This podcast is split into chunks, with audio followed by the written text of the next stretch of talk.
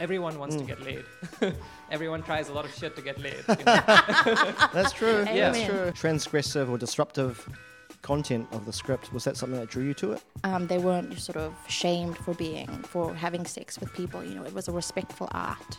because um, kama means pleasure in Sanskrit. So it was a deep exploration of pleasure. It came mainly from this Western perspective, and it sort of hypersexualized um, Indian woman, and it exoticized Indian woman, and um, and that's not true. That's obviously just been taken out of context, and it's orientalized.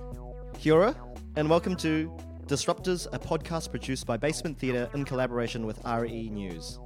This is a podcast where we talk to the artists that have been programmed at the basement, who we admire, love, and recognise as artistic troublemakers.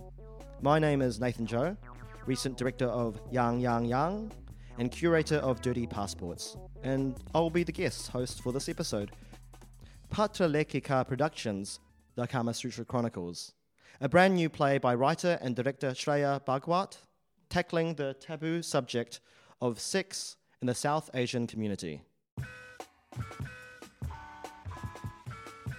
The Kama Sutra Chronicles is a contemporary New Zealand drama offering a glimpse into the inner workings of a Kiwi Indian couple whose marriage is falling apart. With me today from the Kama Sutra Chronicles team are cast members Jamishka Chetty and Dev Sherman. Hi, guys. Hi, Nathan. Hi, Nice to everyone. Can you each introduce yourselves and tell us a little bit about your involvement with the show? Yeah, so my name is Jamishka Chetty. I'm one of the actors in the play. Um, and I play Ishita, who is the wife. Hi, uh, so I'm Dev. Um, I play the role of Rishabh, who's the husband. That's all I have to say about that. Cool. yeah. well, the title gives a lot away, but do you mind telling me what is the Kama Sutra Chronicles about? Essentially, it's it's an exploration of um, a marriage, uh, a South Asian marriage, and it it it, it explores the uh, struggles and difficulties they go through, and their their journey is to fix those, and the Kama Sutra plays a huge role in that attempt.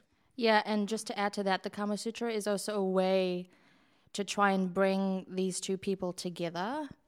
Um, and I think what's great about this play is that it's um, an interpretation of the Kama Sutra from the inner workings of a couple rather than from. Because usually you get this idea of, oh, it's just about sex and it's just erotic and it's just, you know, how many poses do you know? Whereas this is more um, a personal kind of exploration within a married couple, and and it's about uh, it extends largely to how do people communicate about sex wi- inside that inside the domestic space. yeah, Um, that's yeah. really interesting to me. It kind of like demystifies the Orientalism around it, right? Yes, because for me, um, growing up, the first time I heard about the Kama Sutra was, you know, it sort of projected onto me that I should know these poses, and it was because I grew up in a Western country, I grew up here and in South Africa, and it was about.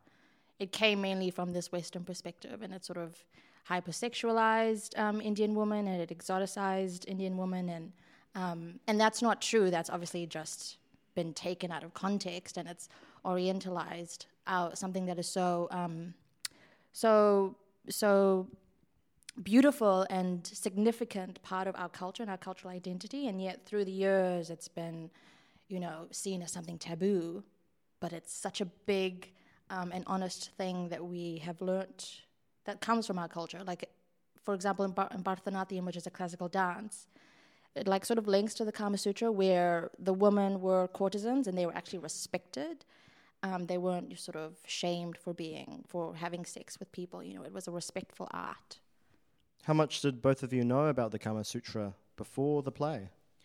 Um, I knew uh, a little bit about it. I um, I knew it was more than poses. I knew that it wasn't just poses. I think it, I, it, it seemed to me like a deep exploration on pleasure because um, kama means pleasure in Sanskrit. So it was a deep exploration of pleasure, a very academic exploration of pleasure. Um, my knowledge hasn't really expanded much since then. um, I was asked specifically by the writer and the director not to read the Kama Sutra because Rishabh is a pretty clueless person, and I think that's um, I'm going to embody that. as soon as the show is over, do you think you're going to do a deep, di- a yeah, deep dive? Though? One hundred percent, absolutely. Um, just like there's a few ex- ex- excerpts. Is that how you say it? Yeah, from the Kama Sutra itself within our script, and they're very interesting and um, fascinating, and it's made me definitely curious about. How about you, Jamishka? What's your experience with the Kama Sutra? The first time I heard about the Kama Sutra, you're gonna love this, Nathan. Um, some white boys were like, mm, "Do you know Kama Sutra? Do you know all the poses?" They were trying to hit on me, and obviously it low key worked. But um, hey, you know what? We've all got our weaknesses. yes, we do. Yes, we do. Um, but I mean, I hate to say, I sometimes I feel ashamed to say that that was my first kind of connection with it because it, it comes from my culture, but yet I don't know anything about it um, because I'm sort of diaspora, more sort of more displaced uh, Indian growing up in South Africa. So my knowledge um, is less than what I would like it to be.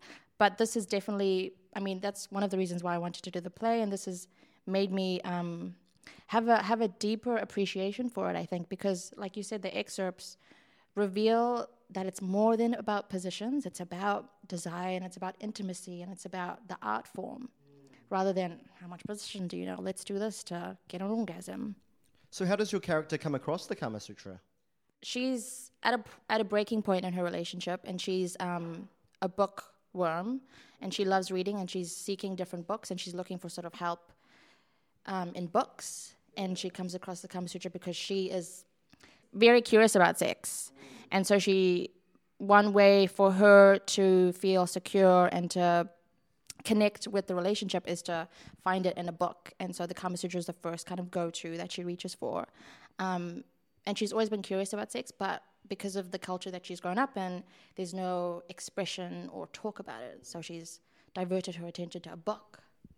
I think that's very like relevant to this podcast, right? Because I think the pursuit of pleasure is quite a transgressive thing.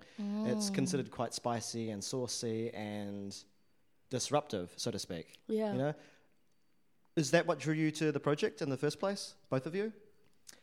Um, no. um, I, I'm, I was looking for a play to do, to be honest. Um, and um, I was fortunate enough to get the opportunity to audition for it. But what I found really fascinating about this project for me personally was um, the character of Rishabh, actually, the, the role that I'm playing. Because uh, growing up in a deeply entrenched, deeply entrenched in Indian culture, I've seen a lot of men who behave exactly like Rishabh do. And um, so I felt like seeing those kind of uh, people throughout my life, um, I could add a lot of authenticity to this role, and that really excited me. And um, also bring uh, nuance to the role because I know they're not bad people; they're just trying to figure out what's up in a very well clueless manner, essentially. Yeah. What was the question again? That's right. Is the kind of transgressive or disruptive content of the script was that something that drew you to it? yes, definitely. Because you've done many projects yourself that are kind of along this line or explore similar notions of sex in a South Asian context. Yeah. Yeah, and that's exactly what drew me to it because um, it's it's coming from a, a drama, so it's a little bit different for me. But one of the, I think, goals with the writer as well is to show an Indian woman who has desires and who talks about sex and who wants sex and have it not be this kind of taboo thing or have it not be this weird thing. And I think it will be a little bit confronting for South Asian audiences, particularly. But that idea is very appealing to me because, like I said, this is something that's a big part of um, South Asian culture. But the really ironic thing is, we don't talk about sex in our culture, and I found that so. I don't know, like it's ironic. It's it's it's you know because of colonization, and I like when I googled it, Kama Sutra was written 200 BC, and yet now in 2021, you know, Delhi, which is a, a major city in India, is called the rape city. So to go from 200 BC, where where sex is celebrated, to 2021, where there are still women who are getting raped every day, f- you know, we we can do something about it, and I think that's a great thing about disruptive storytelling. Um, you have the power to bring people closer together to to humanity. No, Yeah. that's kind of amazing. Mm. I think it's very rare that we are given the capacity or space to talk about these things, especially within the like the Pan Asian community, let alone the South Asian community, in like an honest and frank way.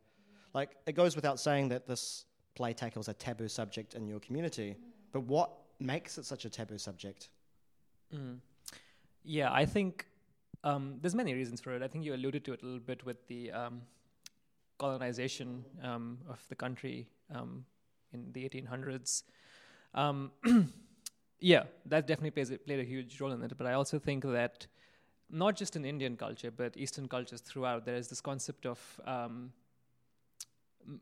abstinence or controlling your sexual energy in a way to use that energy in a more productive manner, um, where where the energy, yeah. So rather than just expelling all of this energy throughout, you you use that energy for developing society or playing sports or anything productive. And in Indian culture, it's called brahmachari, where um, kids aren't allowed, or like a, a human being isn't recommended to release their sperm until the age of 25, because that sperm is really valuable. Um, the concept the concept is that sperm is what creates life. It's part of what creates life, and so it's a very valuable part of your human existence. And you have to save that until it's the right time. Time. I think there's a lot of value in that because it does. It's a very powerful force, isn't it? Everyone wants to get laid. everyone tries a lot of shit to get laid. You know? That's true. Yeah. That's true. um, and so it's a, it's very strong energy, and sort of it's using that energy in a more productive manner. So that's where that concept comes from. However, like most other religions and other sort of like philosophies over the years, it's been misinterpreted, and now it's repressed. It's not it's not about repressing sexuality; it's about using that sexuality in a positive manner. But what's happening in our societies, especially South Asian societies, over the last few years, it's it's repressing that energy. It's it's trying to think of it as a bad thing, and that's caused, I think, a lot of issues. Okay, what conversations do you want the audiences to be having after they leave the show? Mm-hmm. Well, We, you can you can answer this. so Shreya, who's the writer, Yeah. um, who's the amazing writer, said something so sweet. Um, she said she just wants the, the person in the audience to turn to their partner next to them and say, Let's talk more. I want to show you more compassion. And instead of leaving the tea cold, I'm going to bring the tea over to you and accept it and show you that I love you. That's beautiful. That is a That's that- really I actually had a tear in my eye. I was like, oh. so sweet. Yeah, Yeah. Yeah. yeah. So that if that happens, we'd be really happy, wouldn't we? Yeah, Cool. and if Yeah. people just have a conversation with each other about love and also about their desires and and about sex. I mean, yes, it is about sex, but at the core, it's about intimacy and connection and feeling valued and validated for who you are as a person, not for what you do or any of that other. It reminds me of the notion that every story is a love story, whether it's about another person or not, right? Yeah. Mm, yeah, that's Yeah. great. Absolutely. If there was like a one reason that made you want to be part of the project, what would it be? What was the reason? you'd I give? okay, so for me, it's this big scene that takes place. I don't know if you can. I don't know if you can spoil, spoil, Big spoil. scene. It's a big scene. If you know me, Nathan, you know why. I'm sweating already. Um, I won't reveal too much, but because I usually make a lot of confronting work and work that explores South Asian female sexuality, this scene I think is not just fun to do, but it's important for audiences to see. Um, and that's what drew me to the project. oh my god! Wow. If you Yeah. can't, you can't see this, but I'm blushing. well, I kind of love that it's this play is part of a conversation which is about effectively making consent and communication sexy. You know, Yeah. that, that's really cool. and making me. it entertaining, you know, to to watch, um, because those are things that are really important in our culture, and our community as well. You know, consent and not being repressed, and so to see it play out in front of you, I think will be good for people to watch. They'll go on a, a journey for sure. Yeah, that's for sure. Yeah. cool. Yeah. What what makes you think, or why do you think theatre is such an effective medium to talk about these things, these you know, sex, culture, taboo things? because you cannot leave once you enter. you can't pl- you can't push the pause button like you can on Netflix. Sorry. You hear that, audiences? You're going to be locked in. Yeah. Yeah, hopefully they won't want to leave. That would be nice. Yeah, that's true. um, but yeah, no, I think um, theatre is a great, great medium for to express anything. Um, but in terms of um, sex and sensuality and uh, these kind of factors, yeah, I think the the, the, the confrontational aspect of it and the um, the you can't you have to watch this now. It's um, it it's it's almost like a reflection, isn't it? Like all works of art are a reflection of society and human behavior. This one specifically seems to be right on in that alley, and um, I think a lot of people would be able to find some connection and relatability while watching this, and I think theatre is a good way to do that. Yeah, and I think like theater mm-hmm. happens in real time. Mm-hmm. You know, because so each night is different, and as we as actors get to feed off the audience, and the audience kind of, you know, gets to be in a room together with other people, and I think that itself is kind of interesting to go and watch a show that tackles the taboo subject of sex with other people. Like I think audiences Yeah, do you know also, what I mean? Like yeah, if you, it's for us. If I if an uncle comes and I'm going to a show with my uncle, oh my god, and they're you know, oh my god, hold the, oh my god, uncle! oh my god, uncle, stop, uncle. Like we can't hit pause on this Titanic scene. yeah. And also, I think the set plays a huge role in this because our set is such an intimate set. Um, we probably shouldn't get into details about the actual. But it's na- it's naturalistic. it's very naturalistic, and Cool. it'll almost feel like you're part of this experience with us. I love Yeah. that. Yeah. Are you nervous at all about those uncles and aunties coming to see the play?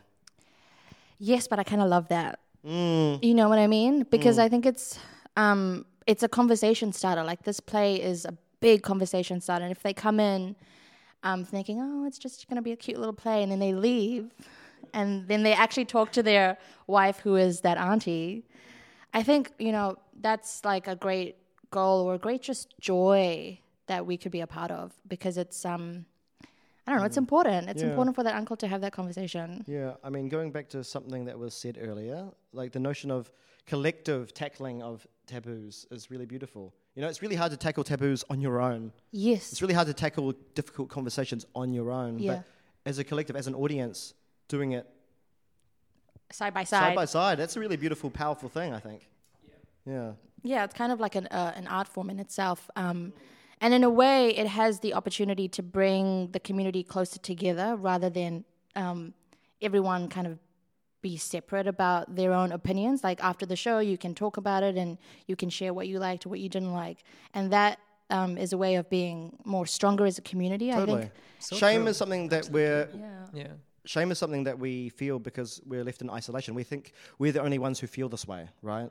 Yeah, that's But right. But actually, a- as a collective, we so many of us have these questions about sex and love and connection. Absolutely. Yeah. And then you can find the answer or the validation in another person and then leave feeling bitter about yourself. Oh my God. Yeah, so true. Like with the same um, way, like line of thought, I think I'm expecting to see a lot of Rishabhs in the audience, um, and yeah, it would be great if I'm actually really I'm not nervous about it at all. I'm really excited that there's going to be Rishabhs in the audience, and they're going to see a fellow Rishabh tackle these issues, and and maybe you know take something out of it, and be like, oh, you know, yeah, maybe maybe I should do this, maybe I should try this, maybe I should listen to my partner, maybe I should, etc., etc., etc. But I, but I think it's not just the Rishabhs; it's also the Jeffs and the, Oh yeah, the Davids, absolutely. right? Honestly, Oh, like it's always the I- I listen to this and I go, you know, in Kiwi culture, there's a sort of stoical attitude towards sex mm. that I think isn't that dissimilar. Funnily enough, you know, Yeah, it manifests in different ways, but it's just as you know, it's a play about toxic masculinity, right? As much as anything else, Yes, that's Oh, and so that true, so permeates in not just Eastern but also Western cultures. or- absolutely. yeah, it's really interesting to me. yeah.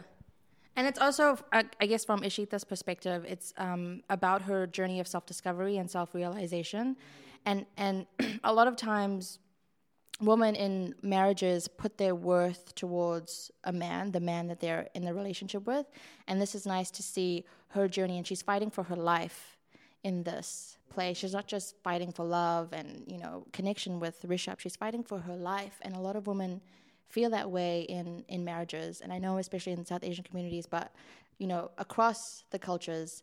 Um, so absolutely, absolutely. Yeah, and so Yeah. to see that journey, I think it will be really powerful. I, I read a very early draft of this play back in back in the day, but uh, the immediate play that it sort of conjured in my imagination historically was Ibsen's A Doll's House. You know, it's this really quintessential play about, I guess, female independence and what it means to be a, a woman with agency when you're stuck in a marriage that isn't what you thought it would be. Yeah, because for a lot of time, people sell us the dream, and society t- sells us the dream, and then we have to kind of figure it out on our own. And um, that realization is a really powerful thing. Um, and it's interesting to see, like, when I first read it, I thought 2021, surely. But then I thought about it again, and I said, yeah, a lot of women feel this way about themselves and about relationships. So it's still very relevant. I think so. Yeah.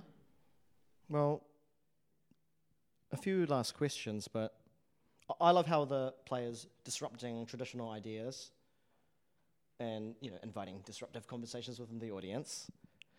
Do you see yourselves as actively seeking to disrupt through your artistic practice? Yes. No, I'm just kidding. no, I, hey, you, you don't have to be so humble. I mean, I, I've seen your work, Jamishka. I've seen Yeah. you as a performer and a maker. You know, Yeah. that's something you're constantly doing, and I find that very exciting. Whether it's through like the Migrant Zine Collective or coming on board for my own thing. Mm. Dirty You know, passports. dirty passports. Hey, yeah, plug, plug, plug. plug, plug, plug. But I think um, because of, I mean, this kind of relates to the Kama Sutra stories uh, chronicles because the culture that I, you know, was raised by. I think for me, there's like a need to be rebellious and a need to be disruptive um, in order to get my opinion across. Um, and that can be confronting and that can be a risk to take, but um, I think it's also important to see like different art in in the South Asian community rather than just always mainstream, kind of palatable shit. so you're saying this play isn't palatable? Are you saying we might gag? You might You gag, might- oh, gasp. You will definitely gasp. You'll hold on to the. And I know for you, Dev, that this play, the the disruptive nature of it wasn't the draw point. But do you think coming away from it after this is over, that you'll be drawn to more disruptive pa- practices? Um, I don't know if I would use the term disruptive. I think the main intention is to be real and honest, not just with yourself, but with. But I think that is disruptive because Yeah. authenticity is such that's a. what I was getting at. yeah. oh no! I'm sorry. yeah. So I mean, that's the thing, right? Like a lot of us um, live in our own illusions, and I think being real is disruptive, like you just said. yeah, absolutely. I think that's the main thing. I think any art, as long as it comes from a place of authenticity and genuine um, intention, uh, has the potential to be disruptive. I'm really excited to see what how this show manifests, and I think audiences will be really surprised by the conversations that they might end up having because of it. Yeah, I hope so. Cool. One yeah. can only hope. Yeah. Wow.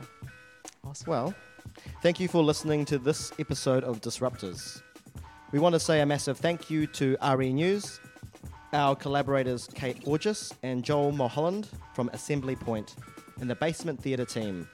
Most importantly, thank you to our speakers, Jamishka and Dev. Make sure you check out the Kama Chronicles at Basement Theatre from 24 to the 28th of August. Tickets are available at basementtheatre.co.nz. My name is Nathan Joe. You can find all episodes of Disruptors on all podcast platforms. Thank you. Ka kite.